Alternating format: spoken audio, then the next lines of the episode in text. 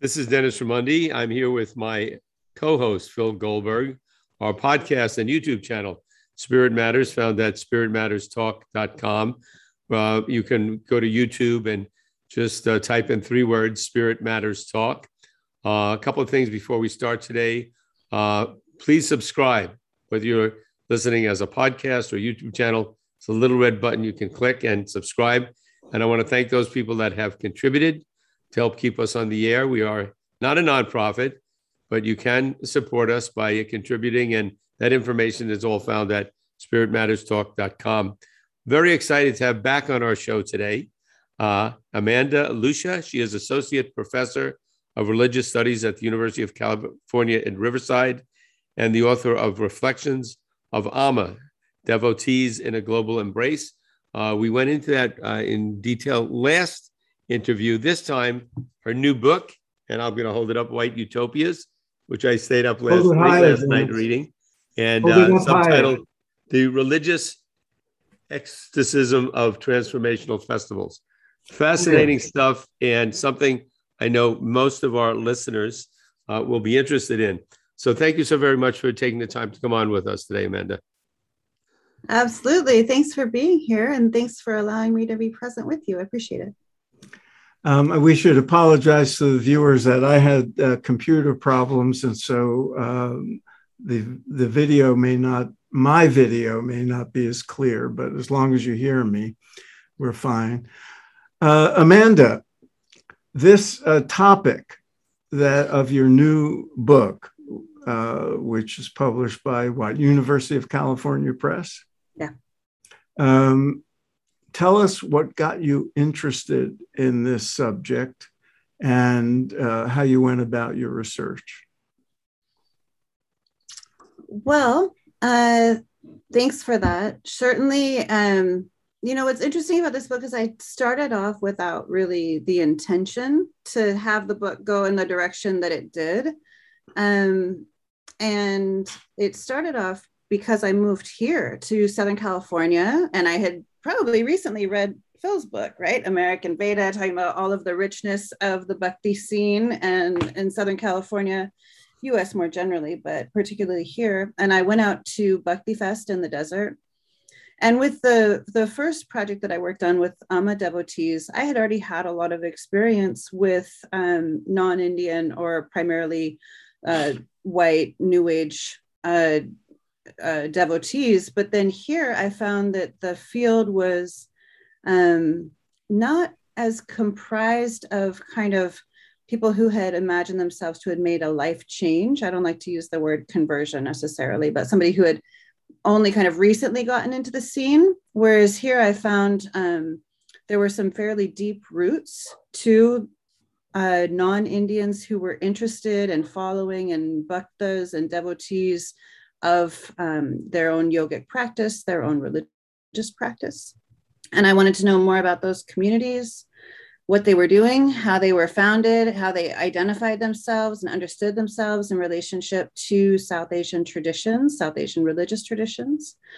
And the book kind of took off from there, trying to understand what they thought they were doing, how they imagined themselves, and then also why they were culling from such a specific demographic community, um, primarily educated, often urban dwelling, often at least um, I saw the the wealth broken up a little bit, so we can talk more about that if we want. But um, oftentimes from either kind of lineage wealth or well, you know, doing well themselves. They weren't worried about their their, their paychecks every month necessarily. Um, and then predom- predominantly white. Uh, and it was so interesting to me because in some other places of the United States, it's a little bit less stark because those populations or those states might be uh, more predominantly white. But here in California, where it's only 37% white, it's very rare actually to go into a fully white space. Even the country clubs are not fully white, or mm-hmm. the you know places you might imagine to be kind of white spaces mm-hmm. are not usually homogeneously white. Um, but some of these festivals were, um, not only, but you know, uh, some, as I speak in the book, you know, around 77 or 80 percent white, all the way up to what I would say is, you know, almost homogeneously white, 95 to 100 percent white space. I'm, I'm curious uh, when you uh, came to uh, when you when you started researching for your book. I'm sure you had many preconceived uh, notions about what you would find and uh, uh, what you would write about. What what came up in your research, if anything, that surprised you? Well, I kind of um, I had been aware of scholarly trends in the field that identified um, kind of the root of these scenes, for lack of a better word, as uh, superficial, as capitalistic, as um, intentionally harmful, right? There's a lot of kind of negative talk about uh, the New Age scene in general um, in academia, but then also I think among the general populace, when you say like even this phrase like the woo woo people, right? They're they're kind of a, the butt of a joke sometimes, um, and I was always kind of working in contra contrast to that um, misrepresentation is how I see it. Um, and and then I think that was really my hunch going in the field and then it was really solidified by the people I met who were, in fact, very earnest, very serious, for the most part, very dedicated, very much searching for alternative life ways and life worlds um, in resistance to uh, what they what they saw as kind of the world as it exists around us. I think there's a really one of the things I try to highlight in the book is that there's a really heavy critique at the center of a lot of these turns to the other or turns toward the exotic. Um, and I think that critique, we can argue about whether it is actualized, manifested, you know, um, useful, put into practice, political. We can argue about what that critique is and whether it's effective, but it's certainly there. I think it's most definitely there, and people are looking mm-hmm. to um, alternative life ways to, to become different and to shape different worlds. And so I, I, I felt like that was um, kind of my hunch, but then really reinforced by the field. Mm-hmm. I'm glad you said that, Amanda, because in, in my experience, the um, people that are dismissed often as uh, dilettantes or uh, woo woo types, the spiritual but not religious uh, cohort in general, I, I think is not taken seriously enough. Speaking of which, um, you focus on that SBNR, spiritual but not religious uh, population who attends these festivals. Um, I'm curious if you've looked at the data and the, the, the data I've seen seems to indicate this fast growing category of people who are unaffiliated with any uh, religious or tradition, the nones mm-hmm. and it's not clear to me what percentage of those people are spiritual but not religious, and, and as opposed to just totally uh, disconnected from anything spiritual. Do you have a sense of that? Yeah, I thought I appreciate that comment. You know, and those two categories are oftentimes conflated, right? Yeah. The spiritual but not religious, and the nones, and I'm sure I do a bit of that as well, unwittingly. Um, the nones, of course, N-O-N-E-S, comes from the Pew Forum, uh, the census, right? When asked what religion are you, the people who check the box, none. Um, spiritual but not religious is an analytical category, but it's also something that I found that a lot of people self identify as um, in these fields. And I think one of the differences is that I found coming up again and again in my inter- interviews was just how often the people who identify as spiritual but not religious are in fact anti-religious. Um, mm-hmm. They're kind of sometimes very aggressively anti-religious. They think mm-hmm. religion mm-hmm. has created a lot of problems in our world, um, that it is a source of corruption and greed and abuse. And um, sometimes there's a conflation, their critique between religion and Christianity. I would say I was really surprised at that. How often religion I felt like was a almost like a stand-in term for Christianity or for the Catholic Church. Oftentimes, um, people who had suffered and felt that they had suffered in uh, very uh, oppressive as they viewed it upbringings, religious upbringings. Um, could, could I just interject? I want to ask the people that were um, against religion strongly, uh, but spiritual, but not religious, were were they? Did they? Most of those people categorize themselves as being atheist or not? No, they would say spiritual. I would say that's where I would get that term spiritual, but not mm-hmm. religious. So they would kind of tell me stories of how religion had created harm in their life and then mm-hmm. how they were exploring and what tended to be non Christian, I would say religious fields, but they thought spiritual mm-hmm. fields, um, whether it be like guru devotion or ritualism or, or um, meditation or, or whatever kind of other form that they were looking through um, for inspiration.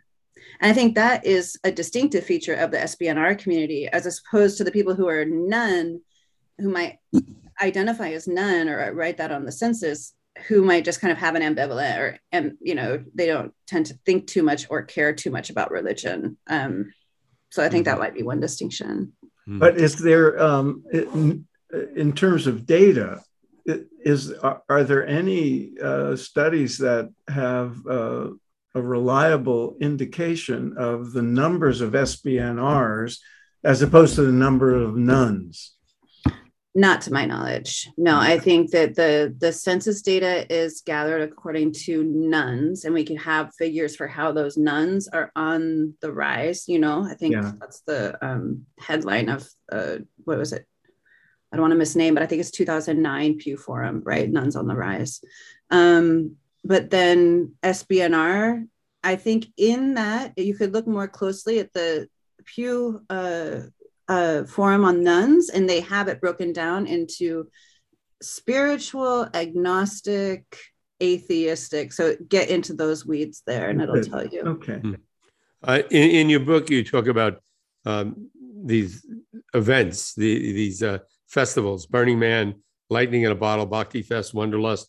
And uh, I think any of us that have uh, attended any of those or any any festivals like those, they're predominantly white just like yoga classes are predominantly white. When I go to any spiritual group, uh, it's predominantly white. But I have to say, uh, a few years ago, I was in Southern California and I went to a Hare Krishna center to, um, they have a festival, a feast uh, one day. I don't think it was a, on a Sunday night. And I'll, I'll do that there. Their food is very good and it's very friendly. I like the I like the feeling there. People are very friendly. And I went and and I went a few times, and it was predominantly Indian, not white.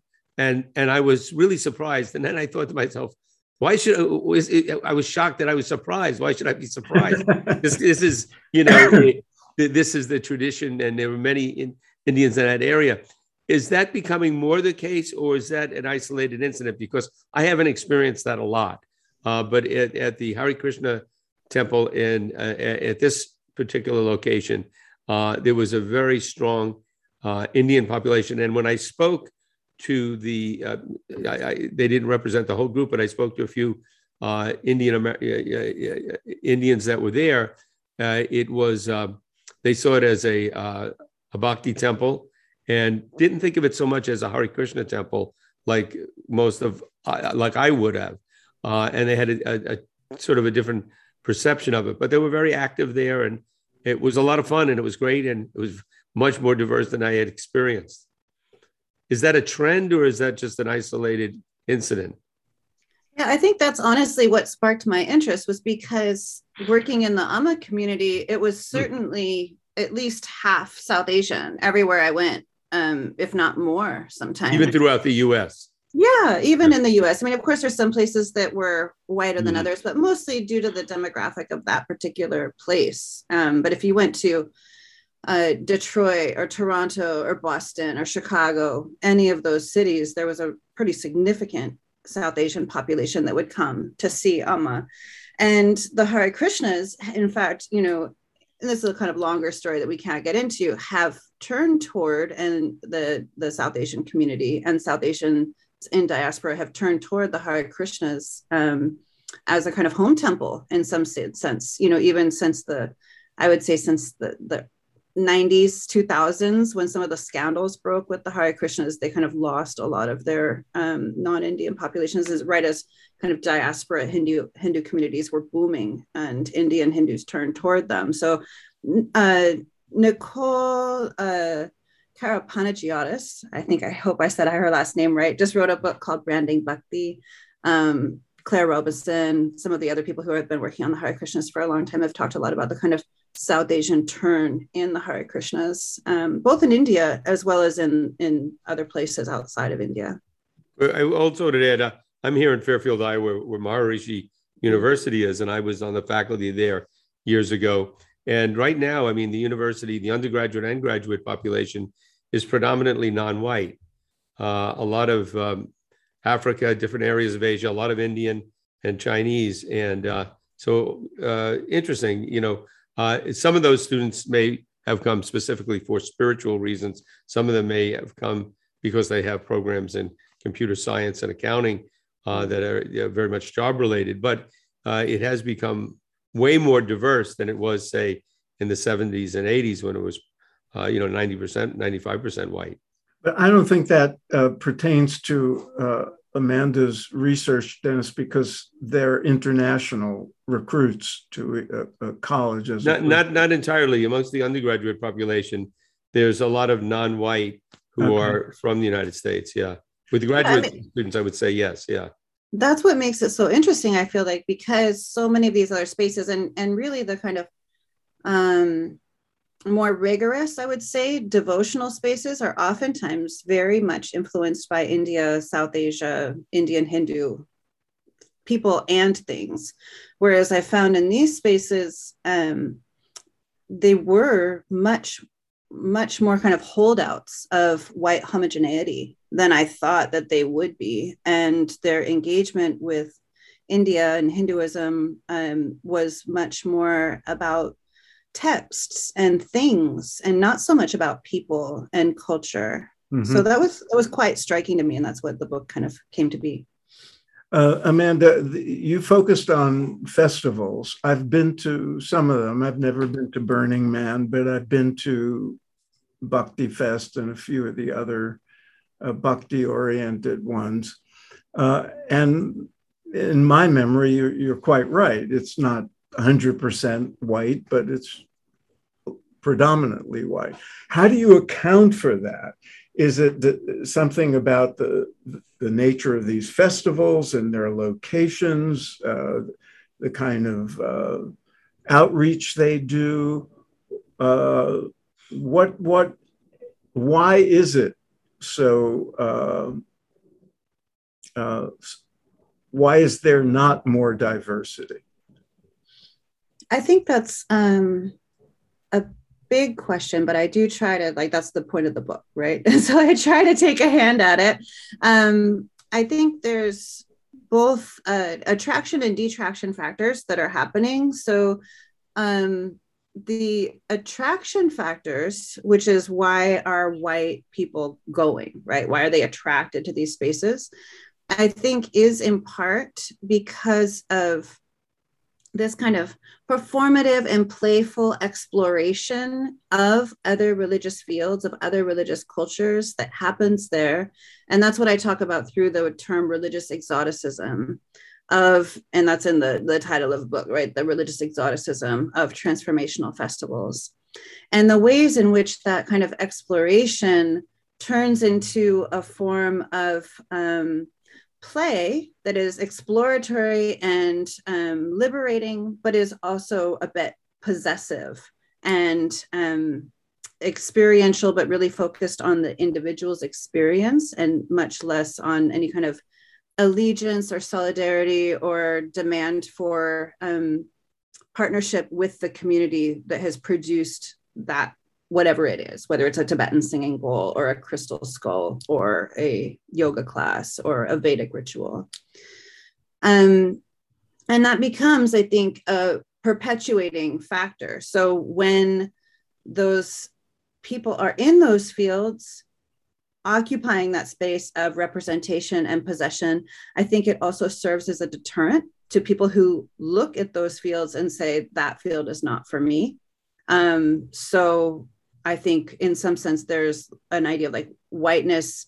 I use Arun Saldanha's work on the viscosity or the stickiness of whiteness. Like it, it, it becomes a thick barrier for others. So when they see that all together, people of color might look at that festival and say, that's not something I want to engage in, or that's not a space for me. Or they may even have a critique like they are misrepresenting my culture, or where are the South Asians, or why aren't why am I not represented in that space, even though they're performing practices that are from my heritage. Um, so that's the main prong that I think through. Now, of course, there's other economic factors like leisure time, the idea of health inequities, right? If yoga is about health, uh, there are, as we've seen so so desperately during COVID, um, health inequities are extraordinarily real in our country, and of course, not everyone feels that they have access to good health care, the ability to um, spend time on wellness and self care, which has become such a buzzword as well, right? Um, I get a little bit concerned about that last economic argument, though, because it is kind of an assumption that people of color don't have the means or the self interest in caring for themselves to attend, which is certainly not the case, right? We have all kinds of um, events and things that people of color spend money on and big money on in this country that are not these festivals. So the kind of interesting question is to wonder why not here and why somewhere else? If I may, it's almost you could argue the reverse because at least the, some of the festivals I've been to, the accommodations are pretty funky. and you have to be young and adventurous, you know, really to want to go spend three, four days in, you know, like Bhakti Fest in the in the desert heat and funky accommodations. And uh, maybe maybe that has something to do with it. Yeah. No, I think there's a. Oh, go ahead. Go ahead.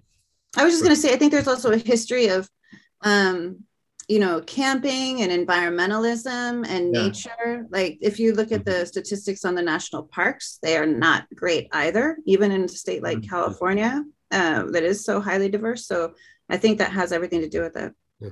It's, it's fascinating what you're bringing out. And again, when to mention to our listeners, the title of the book, White Utopias. Um, e- even within um, Christianity in America, uh, you go from church to church. There's very li- very little uh, racial diversity, even though uh, probably a, a, very large percentage of African Americans would uh, categorize themselves as being Christian. They're not found in the same churches generally as white Christians. So there, there's that discrimination there or not discrimination necessarily, but that aversion. Uh, there's there's a reason, and, and now you could say well, maybe because it goes by neighborhood to neighborhood, uh, but I think when uh, an environment is predominantly white, uh, there might be uh, not as attractive. Just like if it, if if it, if an environment is predominantly African American or something, maybe white people won't venture into it as much. So uh, these are barriers that would be, you think, at this point in the evolution of our culture uh, would have been done away with, but it that doesn't seem to be happening. And for me, uh, having grown up in a civil rights movement, it's very frustrating and uh, disappointing that that we exist as we exist with that uh, separateness.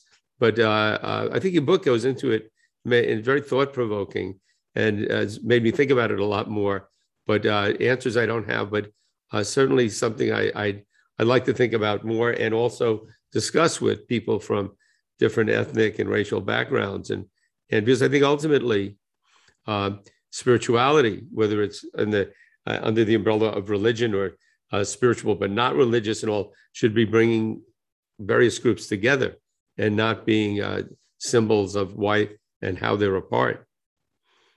Yeah, I, I appreciate you saying that. I always um, remember since we just passed Martin Luther King Jr.'s uh, commemoration and birthday that um, uh, he said 11 o'clock on Sunday morning is the most segregated yeah. hour in America. Right. That right. famous quote. Right. And it is true that uh, even today that the the statistics on what we might call multi-ethnic congregations are quite low.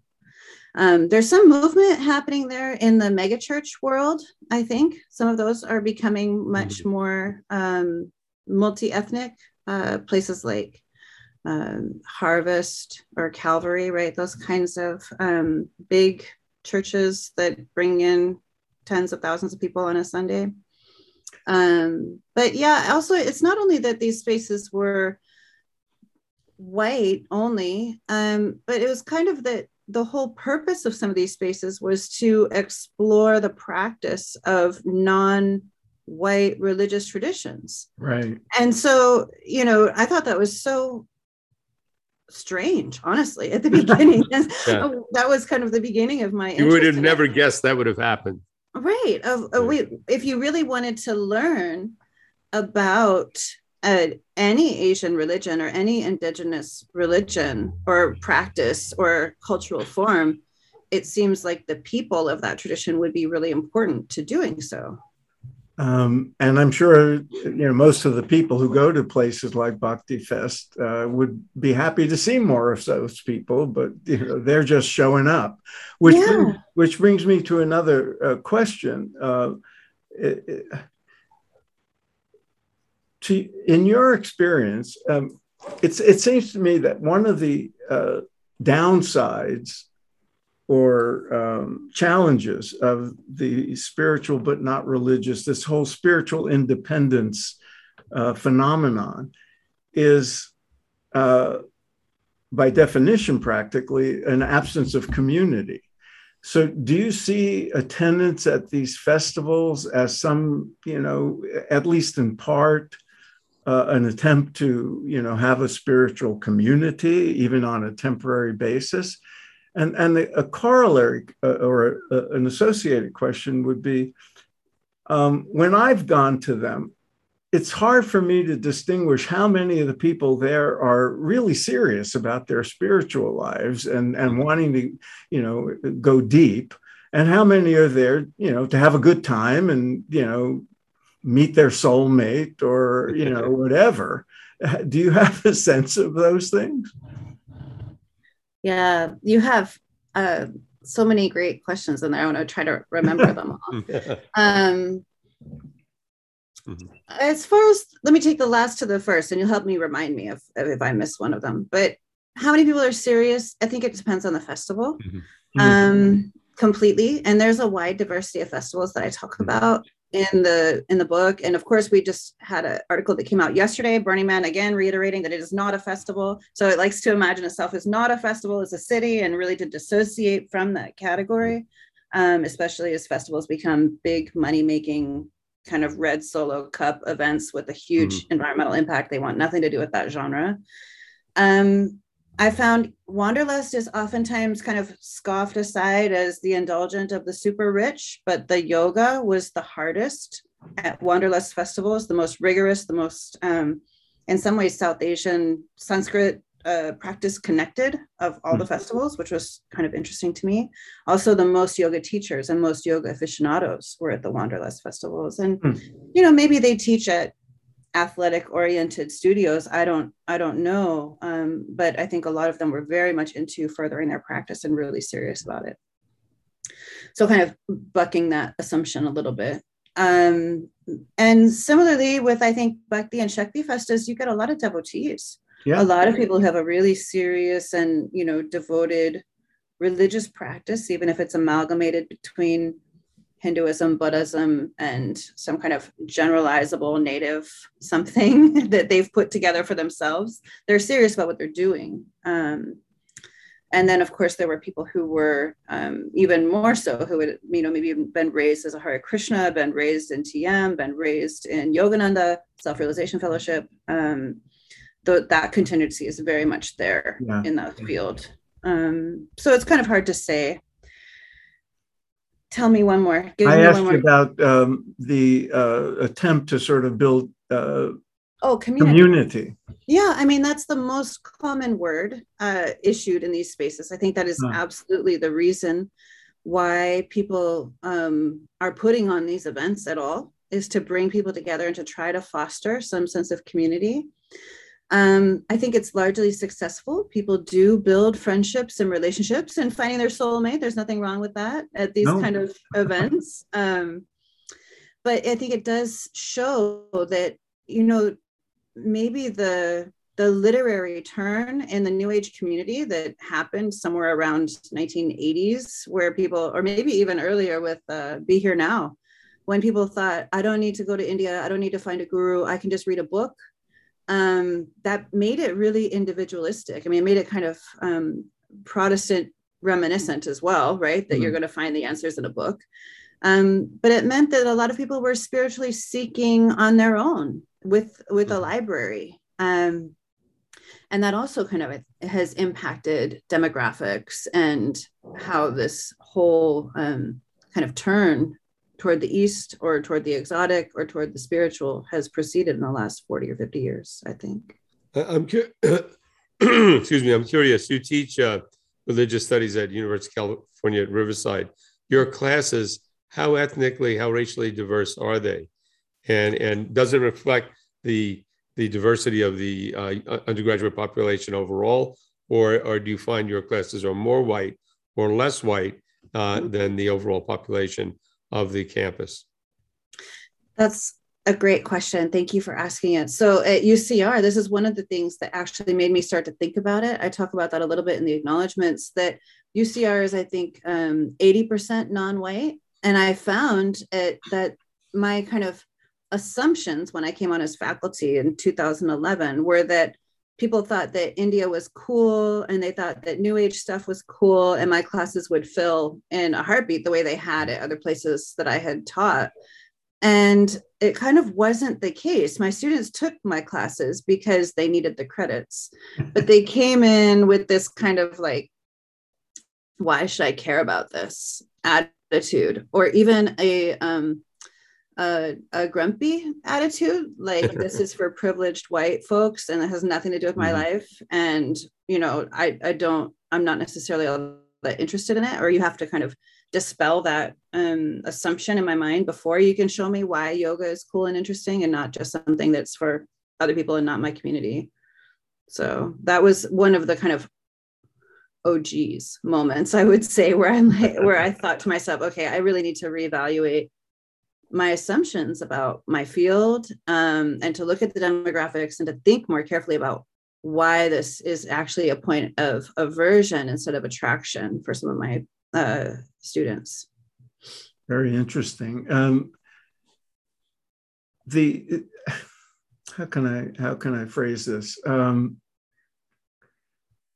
the term you use, um, religious exoticism, um, for people uh, who haven't heard that term, can you define it? And is it usually used as a kind of pejorative, or is it just a neutral term? Well,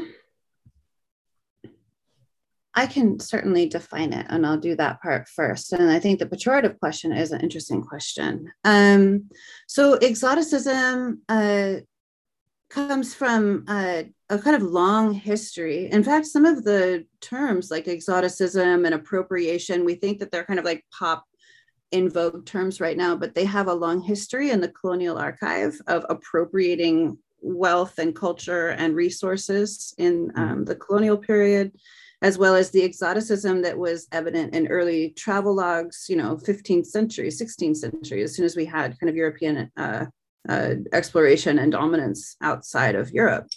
So the terms are old. Exoticism essentially refers to the attraction to the other, to alterity, but not necessarily with a lot of um, substantive knowledge or relationship with the other.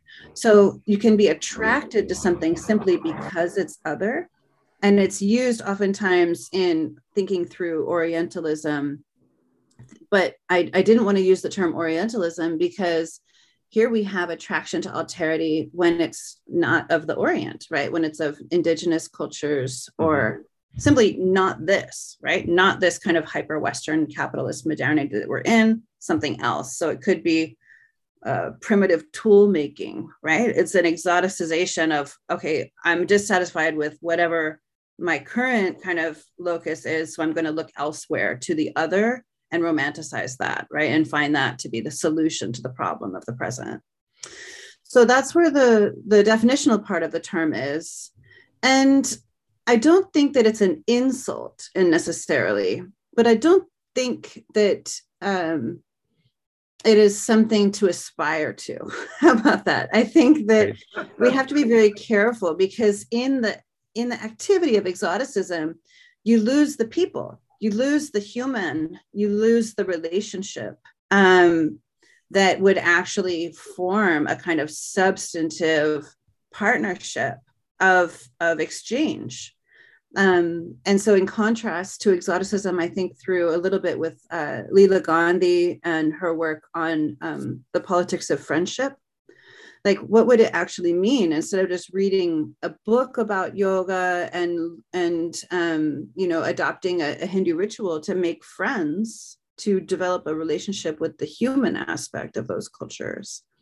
And i think what you would find is that it would uh, it would immediately um, diversify the experience right? Because you would have when you're interacting with humans you have lots of different perspectives and it would poke holes in the exoticist fantasy mm-hmm. so it's very difficult to say something like oh india is so spiritual when you're when you're talking to a computer programmer or, or you go to India. Or you go to India. Yeah, like I didn't know it. Yeah. so once you build a human relationship, it it thwarts the kind of um, stereotyping mm-hmm. that exoticism allows mm-hmm. um, and even enables. I, I have uh, one final question, and I'll turn it over to Phil. In writing your book and researching for your book, White Utopias, uh, did uh, you come across anything that or even after writing it, where you thought, okay, this is my, this is where I'm going with my next book? I feel like there was a lot of, there was so much that I could have talked about that I didn't have right. time to talk about. And I tried to solve that in some sense with the little interludes. I put four or five interludes that are three and four pages of just like here's my thought on this and i don't have a chance to think about it for the entire book um, one of those recently i'm turning into an article one on beauty uh, there's a mm-hmm. very hilarious and and almost you know humbling uh, interlude about me getting a sty you know like an eye infection on the way to a new zealand uh, yoga festival a wanderlust in new zealand. And that was mortifying. And i realized how attached i was to my own beauty image and my own ego. And now i was interviewing all these beautiful yogis who with their cascading tresses looking like they just came out of a commercial. And i felt gross. And so it really helped me to think about how we are relating yoga and beauty and morality and goodness all together um, so i'm working on an article that came out of that um, and there's some other things that I think are pieces of, of new work that I will pick up in the future, but but that's the first thing that comes to mind. Great. So, uh, as long as we're on the future, one quick uh, question as a preview for what I hope will be your next visit with us. Um, your bio says you're working on a study of the media representation of gurus. Tell us quickly what, what you're up to with that. So this is part of a, a large project that um, I'm the principal investigator for, which is a large uh, grant that we received to study religion and sexual abuse. And this is across all religious traditions. Um, and we have a partnership of about 15 different scholars. We have a conference coming up at UC Riverside, which is very exciting. Oh. Um, uh, March 4th through 6th. Then you can check out our website at uh, religion and sexual abuse project.org. And then I can throw that in the chat at some point. Um, but my role in that is about media representations of gurus. I mean, we know that so many gurus are involved in scandal, so many gurus are dragged through the media for scandal, for nefarious behavior of all different kinds. Um, and so I'm trying to understand why that is and how long that's been happening for. And I think it's quite a bit longer than we think. We tend to think of this as like, oh, dystopian modernity. Um, actually, no, I, can... I can show you articles from over 100 years ago. yeah, exactly. And even further, if you go into the role of the yogi, the role of the yeah, fakir, yeah. the role of the sannyasi in the colonial archive was also kind of a liminal and dangerous sexualized figure. So I'm I'm ambitiously thinking through a long project on representation, um, and we'll see how far I get with that. But I'm going to be um, at the British Library in London on sabbatical next year, which I'm very excited about, and I'll be able to dive deep and Great. pay attention. Great. Well, Amanda, thank you so much for being with us. I look forward to uh, what you come up with in that area because I've had to do my own research on that. There's the book, a fabulous cover. White yeah, and it's a well-researched book. It's very thought-provoking, um, and uh, it's not a quick read because I read it quickly last night, but I'll go back and read it uh, more more uh, in, a slower fashion. And uh, and it, but but for me, it was it, there's so many things in that book that uh, stirred my interest and thoughts, uh, and I had uh, more questions about. So I highly recommend it, and great work. And I, will say from uh, the professional writer uh, perspective that uh, not every academic writes for a university press as uh, well as Amanda does. So you can read this without too much struggle. I try to be readable. Thank you. I appreciate that. That's a high compliment indeed. Thanks for being with us, Amanda. Thank you. Absolutely. Thanks for the invitation. I appreciate it.